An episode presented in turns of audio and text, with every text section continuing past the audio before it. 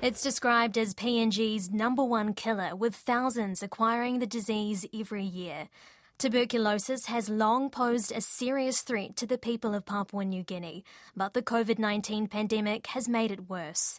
This coming Thursday is World TB Day, but the civil society group Business for Health, or B4H, want to see a greater emphasis on raising awareness about the disease.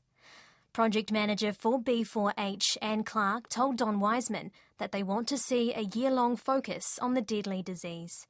She explained how COVID 19 has affected TB treatment. The situation for TB in 2022 is now worse than it was in 2017 when PNG was showing progress against achieving reductions in the rates of TB in PNG. So the coronavirus pandemic and all of the associated measures has disrupted progress on PNG's achievements in reducing the burden of tuberculosis. So, World TB Day in 2022 is more important than ever before. Are you able to give us a handle on numbers? Yes, and reporting in these times has been very difficult.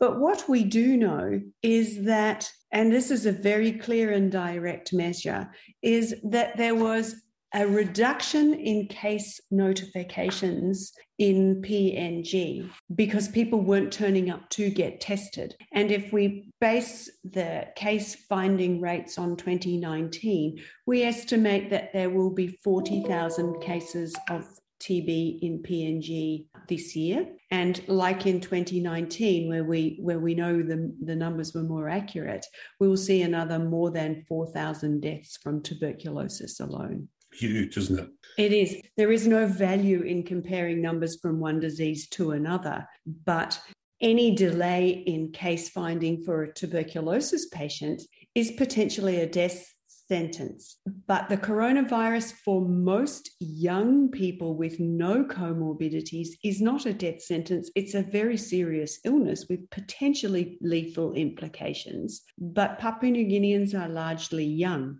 people with TB are mostly of working age or children, which is quite a different profile from, from the coronavirus. So, getting people to reacquaint themselves with the differences in the diseases just complicates things. So, World TB Day, but you want mm-hmm. to make it World TB Year. Yeah, yes, we do.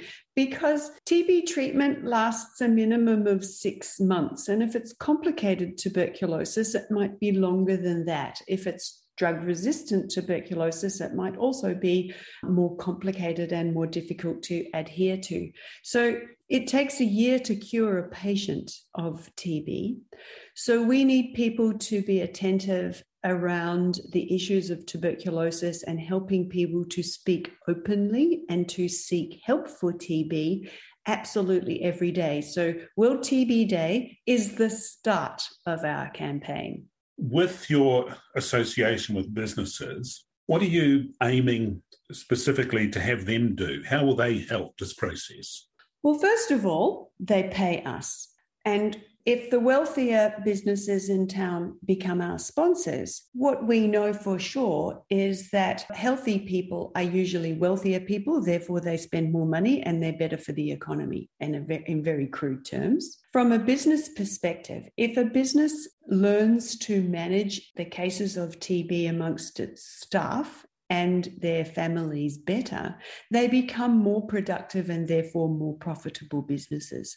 So the business case is clear. If you engage with us to learn how to manage TB better, your staff will cost you less. You won't have to replace them. They'll be healthier and more productive when you talk about extending out for a year, you've got a whole series of programs planned, I presume. Yes. So, what we usually do through the year, so our song contest is merely to get your attention, Don, and I'm very disappointed you won't sing for us on radio.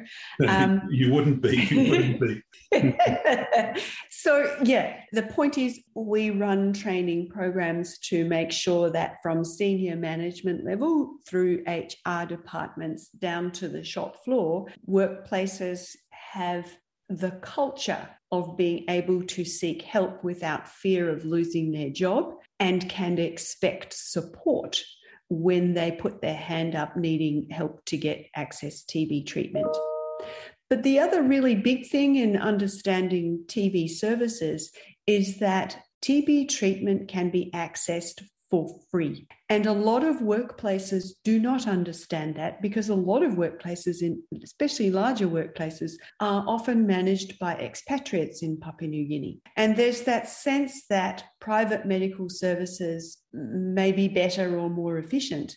But the reality is that when people learn to understand the very excellent world class TB services in PNG, not only is it free, but it means that family, extended family, and community members learn to also access TB services because TB is not genetic. TB travels with the person who is coughing and wherever they go. And that, that requires a whole of community input and access to services which are good and excellent. They're there, but a lot of workplaces don't understand that clinical pathway. If someone's got TB and they get COVID, what happens? What we know is that they are both respiratory viruses. It seems that the Omicron variant doesn't seem to affect the lung tissue in quite the same way. But what we also know is that the Delta variant did not disappear. We also know that there are other variants maybe brewing at any time. The death rates in, say, Hong Kong with this new variant are largely as a consequence of a very low level of vaccination in the older population of Hong Kong. And it may not be as virulent as in it kills as many people, but it's so infectious, many more people are being infected. So if we go back to that discussion about age, if we have the new variant in PNG, many, many people may not be very, very sick, but older people who are already sick are more likely to be very, very unwell. Those who are vaccinated are less likely to get sick. Anne Clark speaking to Don Wiseman.